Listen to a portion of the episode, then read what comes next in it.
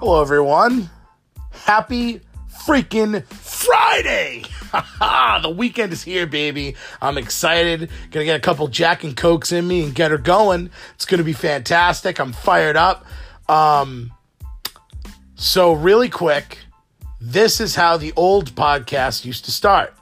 We're gonna be on to a new chapter in the Big Mouth Small Words Sports Talk podcast.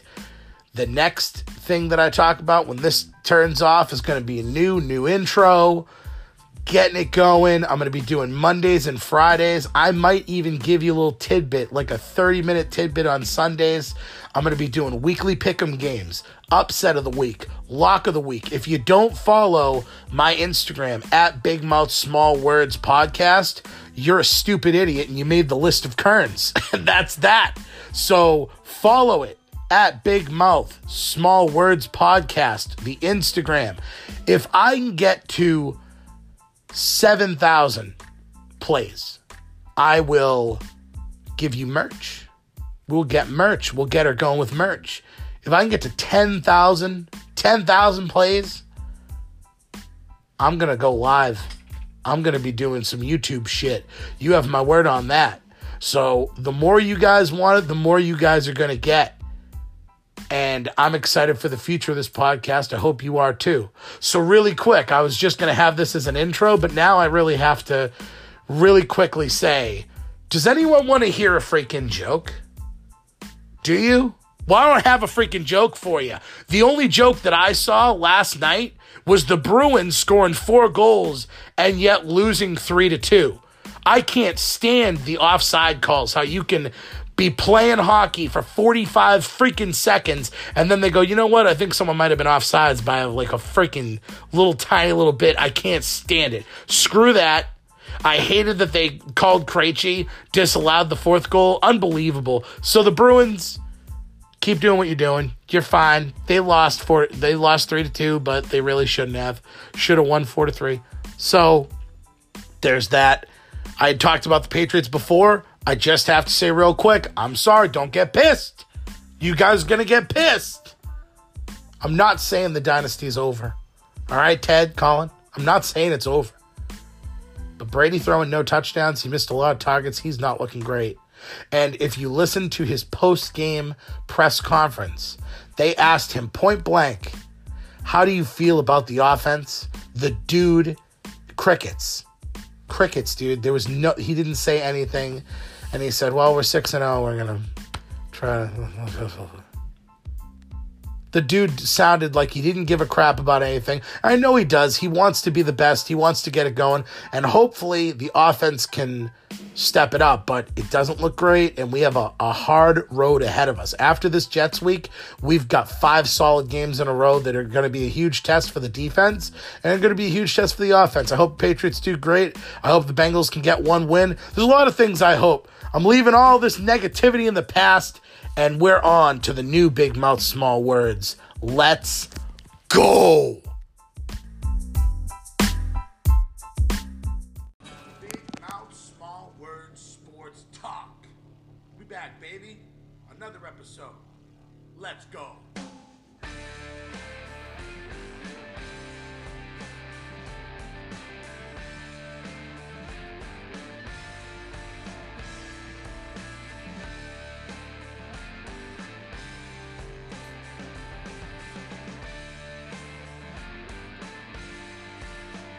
Hello, everybody. Welcome once again to the most must hear podcast, Big Mouth Small Words Sports Talk. You know where we're going today? MMA, baby. That's it. I have neglected MMA for far too long, and it's done. It stops now. I've got a butt ton of MMA that I need to talk about. I ain't talking about ninjutsu, jujitsu, any of that shit. I'm talking about fighting. Side note, before I even get into anything, Duff, you better do rough and rowdy, buddy. We need to cut our promos. We need to get the fuck on there and bash them skulls. That's that's first order of business. Second order of business, MMA. Francis Ngannou. Got to talk about him real quick. He's a monster. In case you guys forgot, because you you might have forgotten him because This dude hasn't fought in a long time, and it's not his fault. He has been telling Dana over and over and over again that he wants a fight. He's been tweeting about it aggressively. And I'm kind of into it. I mean, listen, like he's not like doing a McGregor where he's fucking up a lot. He's just a chill dude that wants to bash some skulls. And I think it's upsetting that he doesn't get to. And so this dude, just to explain him, in case you guys don't know about Francis Ngannou, this dude is built like a, a comic book character. He's got muscles on muscles. He's a monster. He's like a good version of Yoel Romero. The dude starts in the UFC. He gets four wins in a row. And after he gets four wins in a row, he goes against Arlovsky. They kind of served up Arlovsky. He got torched. He destroys Arlovsky, right? Then he goes against Overeem, and they're like, okay, this is where we're going to see what this guy really has. He uppercutted him into the nether realm, never to be seen again. I mean, he's he's seen sometimes, but Overeem's never been the same. And I don't blame him because he's probably eating crayons. So he's got all this crazy, everyone loves Francis Ngannou. He hits as hard as a truck, all this shit. Then they serve him up to Stipe Miocic. Now, if you don't know Stipe Miocic, he's actually labeled as the greatest heavyweight champion of all time. And I'm going to be talking about him later, but he's no joke. He's an absolute beast, especially at this point. At this point, he was almost unstoppable.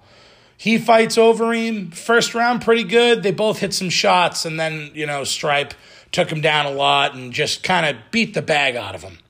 So people were like, oh, well, he lost to Stipe, no big deal. Then he fought Derrick Lewis. He loses that fight in a decision. He was gun shy. He didn't throw enough shots. So Francis and Ngannou, everyone was like, all right, this guy actually sucked. He got lucky shots and whatever.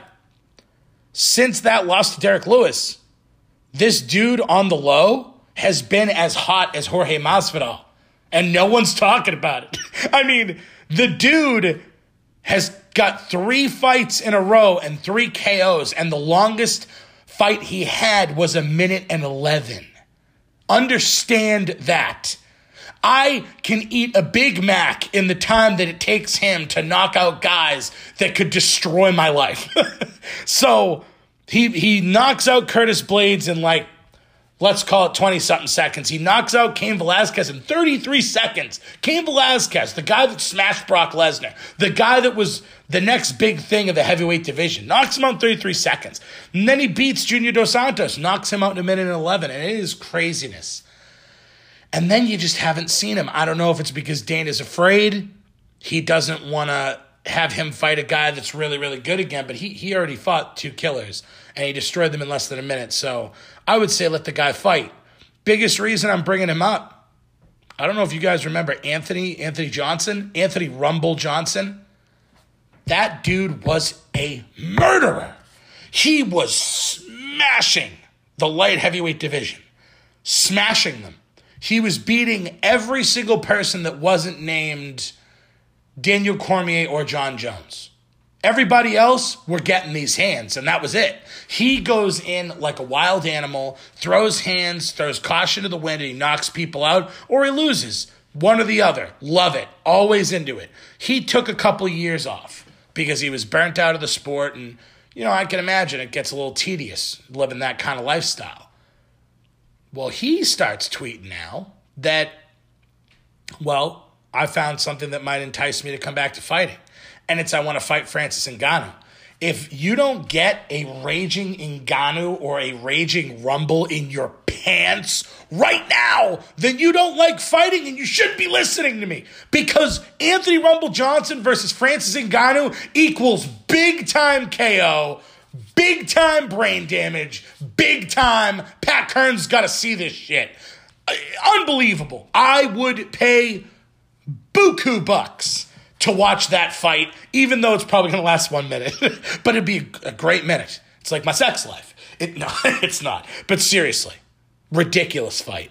Ridiculous fight. Have to see it. Want to see it. Don't worry, guys. I tweeted both of them along with Roy Nelson, where I told Roy Nelson that he was fat and I'm going to slap him. So be sure to know that fight's going to happen. It's not announced yet, but I'm announcing it right now on Big Mouth Small Words. Sports Talk that fight is going to happen hopefully in December. I'm going to even call it December. I'm going to call it that. Um, speaking of December, look at the way I'm rolling things into one to another. Fedor Emelianenko. used to be the bee's knees, used to be the man, the greatest heavyweight of all time. And he's fighting Rampage Jackson, one of the greatest light heavyweights of all time. December 29th, Bellator. Normally, I would just be like, that stop. They're both very old. I mean, Chael's lost to Rampage has lost to Chael Sonnen at this point, so that lets me know he's he's on the cheeseburgers now. He's not on the training anymore, which I don't blame him, dude. I would have done the same thing. Fedor still got the quick hands, but he doesn't have the chin. He's made of glass. The only reason I'm into this fight is because it's in Japan. And I have a heart and a soul. and I've watched fighting for a long time. I'm 30 years old. I've probably watched fighting half my life. And I remember them fighting in pride. I remember, you know, the Wanderlei Silvas, the Fedor, the Rampage, Mirko Cro Cop. All these guys were just dominant in pride. And it's going to be super cool to see Fedor fight Rampage in Japan, even though they're both over the hill and even though that fight it may not be. But listen, you know why the fighting was so good back in the day? Because people weren't as good. I know that sounds stupid, but it's the truth.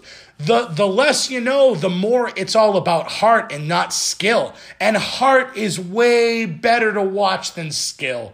It's the reason that people hate the Patriots because the Patriots have skill and they just trounce all these other teams, whereas some of these other teams are gritty, they got heart. It don't matter. I'm telling you, in these fights back in the day, you had guys like Pete Sell. You had guys that like Robbie Lawler that were just going in there to fight to throw down Ken Shamrock. They threw caution to the wind. There is no more caution to the wind. Now everybody's trying to take each other down and hump each other until the, the referee says, All right, I've seen enough of this humping. So, all right, rant over. but I'm into that fight. I'm going to break down that fight at some point. Certainly not today. But maybe sometime in the future I will break down that fight. What do, what do I got here? Israel Adesanya. Does anyone know who the hell he is? I do. And I'll tell you right now, I can finally say on this podcast that I believe that he's for real. I watched a lot of his fights. I didn't think he was fighting people that were worth it. He did fight Anderson Silva, but keep in mind, Anderson Silva is far out of his prime. I still think Anderson Silva is the greatest fighter that's ever lived, MMA wise. But what I respected about him in that fight is that he never went for the takedown. He stood with him the entire time. They traded big, crazy winging shots. And you know what? He could have got caught, but he was confident enough in himself to actually stand with Anderson and trade. And I respected that immediately about him. I thought it was a great fight. I thought it was good for the fans. And I think this kid gets it. The way that he comes off, the way that he talks himself. Chael Sonnen had a good he knew what he was doing. He he was not the best fighter, and he was never going to be the best fighter. But he was going to tell you he was the man. He was going to eat T-bone steaks, steaks, and lift barbell plates, and he was going to be sweeter than a German chocolate cake. He had the gift of gab, he had the gift of jab, and he knew how to talk. And he got people invested in him, and he sold out shows. Israel Adesanya is that next big star for the UFC. He's that next breed. And we've been starved for it. We had McGregor, but he is so fucked at this point. He just, you know, I'm not going to be wasting my time for the, waiting at the end of the rainbow for the leprechaun anymore. I want now. I want a new fighter, a new breed, and that's what I've gotten Israel Adesanya. If I can ever pronounce his name, try saying that five times fast. But I think he's fantastic. He beat Anderson Silva. He then fought Kevin Gastelum. That he should have knocked him out. Kevin Gastelum's got a fucking chin. I'll tell you that right now. Um, and then his last fight against Whittaker was just the it was the balls. They both went in there. There was not one, and Robert Whittaker is a is a fucking machine, and he could not touch Adesanya. He got him a couple times with some winging shots. I know Adesanya's got the reach, but I'm telling you right now, there was not a moment in that fight where he was nervous. There was not a moment in that fight where he felt he didn't back up. He wanted it. He wanted everything that Whittaker had, and then he just knocked him out what he felt like in the second. I truly believe that. He was waiting. He wanted the highlight knockout. He waited for it. think he could have finished him earlier if he wanted to. Unbelievable stuff. Um, And at this point, you you look around and you go, shit, what's next for this kid? I mean, he's beaten a lot of guys that are that are worth it for him. And Jon Jones will let you know. He'll let you know what he thinks. He's been all over Twitter calling him a bitch, saying that he's a punk, that he could never touch what Jon Jones has done. And I mean, he's probably right about a few things. I don't think Israel Adesanya is going to hit a pregnant lady and then flee the scene. He's probably not going to do a bunch of cocaine and fuck up his entire life. So, you know, he might be right about uh, those things. But as far as fighting, sir, Jon, you're not the guy you used to be, man. And you keep talking, and you, listen, you look great. The dude looks ripped. Hopefully, ripped enough with USADA. Hopefully, he doesn't fuck that up. But it wouldn't be the first time. But he just is not the same guy, and you're calling out a dude that looks like you used to look. I'm not impressed because I feel like it's a little desperate at this point from Jon Jones. He's not super impressive anymore. Um, and I'm alone. And by the way, I know a lot of people think Jon Jones is the tits. I don't. I think he's a bag of dicks. And I think that if he fought this guy, he's getting knocked out. Of course, he's going to have the strength advantage. But if, if Israel Adesanya moves up in weight, ha, good luck, buddy. You'd get spin kicked into the fucking next dimension, and I would love it. So, suck it, Jon Jones. What do we got next? What do we got? You know what? A guy that hates Jon Jones as much as me, Daniel Cormier. Daniel Cormier versus Stipe Miocic. I don't know if there's a date on this, but I wrote it down, so maybe there is. I know Daniel Cormier said if he was going to come back, he was going to fight Stipe for this would be the third time. The first time they fought, I will admit to you. Now, I love Daniel Cormier, but I will admit to you, I thought the first fight was a fluke. They both had their fair share of shots in the first round, and it ended up turning out that Cormier caught him, knocked him out. It was unbelievable. I couldn't believe that he knocked out Stipe Miocic. Um, and yeah, so that happened. And then they ended up fighting again. And Cormier began to prove me wrong. He walked him down the whole first round, smashing him, hitting him, picked him up, slammed him. He kicked his ass. Daniel Cormier kicked Stipe Miocic's ass in the first round. And then the second round, he kicked his ass again. In the third round, he kicked his ass again. And then in the fourth round, I think he he a little too much out of the tank. A little too much out of the tank. You're not a young man anymore, Cormier. A little too much out of the tank. And then Miocic started just cranking him to the body, and those body shots eventually wore on him, and they cracked him in the head, and Stipe Miocic knocked him out. I love the idea of this first this this third fight.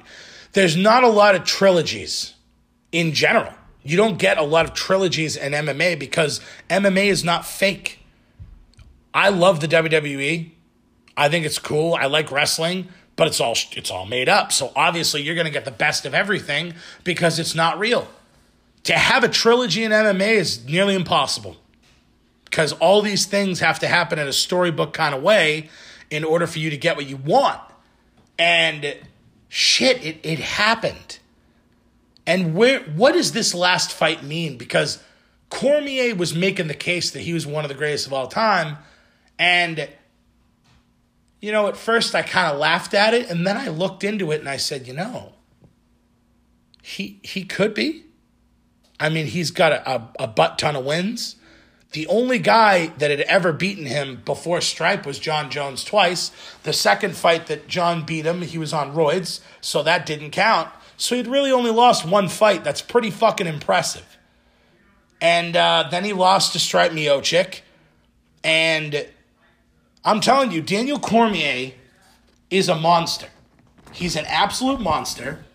And this would be huge for his legacy to be able to fight for the heavyweight title one more time and to beat a guy like Stipe Miocic would change everything for Daniel Cormier. I think he could be considered, I think he, no matter what, he's going to be considered one of the greatest of all time, but this would really solidify that for him. Stipe Miocic You knock out Cormier, you're for sure one of the best heavyweights of all time. Not a doubt in my mind. So this fight is more about legacy than anything. And at the end of the day, that's what these guys care about. So I'm excited to see it. I'm not even going to give you a freaking prediction. I'll give you a prediction at some point in my life, not today. Lastly, in MMA news, Jorge Masvidal versus Nate Diaz. I'm going to get real in depth on this fight later on. It's not, it's kind of around the corner, but not really. It's November. So I've listen, I've got a wedding. I can't get into it now because I'm gonna miss my wedding next weekend if I start talking about this because it gets me amped up, all kinds of amped up. This is what you love about fighting. This is what you love about MMA. It's fantastic. So Masvidal versus Nate Diaz for the BMF belt. The bad motherfucker belt. I love it. It's the best. I'm into it. You've got Jorge Masvidal. He's a striker. He's also a wrestler. That a lot of people forget that he's a really good wrestler, but he is. He's 5'11", 170. Nate Diaz, all about the jiu-jitsu. He can also strike. The dude can box his way out of anything. Straight jab, legitimate. Six feet, 170. These guys are nearly identical. They're both tough motherfuckers. We know that, but we don't know who the baddest one is. Now, Masvidal has had a really good career, but it's not, he never had that moment of like, I'm the fucking man. And here's the thing he beats Cowboy Cerrone, and you're thinking, here it is. Second round beats Cerrone, that's big time. This is going to be his time. And then he loses to Demian Maia. And then he loses to Wonderboy Thompson. Now, those guys are beasts. But he's, you know, he loses the decisions and it's just, I don't know, it's rough for him. It, it, and, and you feel for him. Then he fights Darren Till. And honestly, it felt like the UFC was serving up Masvidal for like an exit. Like, all right, you're to get fucked up by Till. They even put it in his in his in his home country. They they put everything against Masvidal, and he proceeded to go in there and knock him the f out in the second round. Just a brutal, fantastic knockout. Beats Darren Till. No one believed that could happen. He's getting in fights in the backstage area because he's he's fucking ready. He's like, I'm a beast. Let me be a beast. Let's go. So after the Darren Till knockout, you're like, okay, Masvidal's got a little bit left, but I don't know how, how much he really has left. Then he fights Ben Askren, and he knocks him out in five seconds. One, two, three, four, five. That's how long it took for him to go across the cage and knee him into an oblivion. One of the coolest knockouts I've ever seen. I feel for Ben Askren. Good for him for how he took it too. He didn't Ronda Rousey it. He just took it like a man and and he was like, "Hey, this happened." Masvidal at that point was the hottest thing in MMA. Did he deserve it? No, I don't think so. I mean, Conor didn't deserve it at the time either, though. So Brock Lesnar didn't deserve a title shot. It's not about who deserves it, it's about momentum. Are you getting it going? Are you getting people interested? That's what made MMA great before, and that's what's doing it now. Nate Diaz comes back. Nate Diaz never had the best record, but it doesn't matter. Like I told you about Chael Sonnen, you don't got to win every fight. You just have to have something about you that gets people to give a shit. And everybody gives a shit about Diaz. He lost a fight to Dos Anjos in 2014. In 15, he beats Johnson. In 16, he has the biggest win of his career. He beats Conor McGregor when Conor McGregor was the hottest thing in the world. Second round, chokes him out. Then he fights McGregor again. He loses a decision. That fight could have went either way. I get why they gave it to Conor because he was the cash cow, but it could have went either way. He takes a little bit of a layoff, a couple years, takes it off, comes back, fights a killer in Anthony Pettis, and he wins. He in a decision. He he did kind of take that fight a little light, a little easy, but he showcased his skills. He did the right thing, the smart thing, and he won. And what makes Nate Diaz Nate Diaz is that he gets on the microphone after that fight and says, they say, well, what's next for you? He could have said anything. He said, oh, yeah, belt, this, that. I'm going to make up a belt called the bad motherfucker belt. I'm going to call out the guy that just knocked out Ben Askren in five seconds. That's a baller move. That's a bad motherfucker move. And that is a me spending $60 big time to watch that fight. And I think there's a lot of good fights on that card. I'm not going to go over the whole thing now. But Masvidal, 34 and 13. Legit. Diaz, 21 and 11. Legit. These guys are bad motherfuckers. I don't know who the hell is going to win. I'm excited to watch it. Should be a good fight. That's going to be it for MMA, I think. That, yeah, I think we did it. I think we got a lot out of here. And, uh, yeah, that's what we're going to do with MMA. There could be more. I don't know yet. I'm going to wait. I'm putting this shit out on Friday. I'm giving you Mondays and Fridays to the best that I can. I'm going to try to be giving you guys two podcasts a week. Is it going to happen? No. Maybe. we'll see. But maybe another segment, maybe not. If not, love you guys. Thanks for the support. If there is, bonus. Click.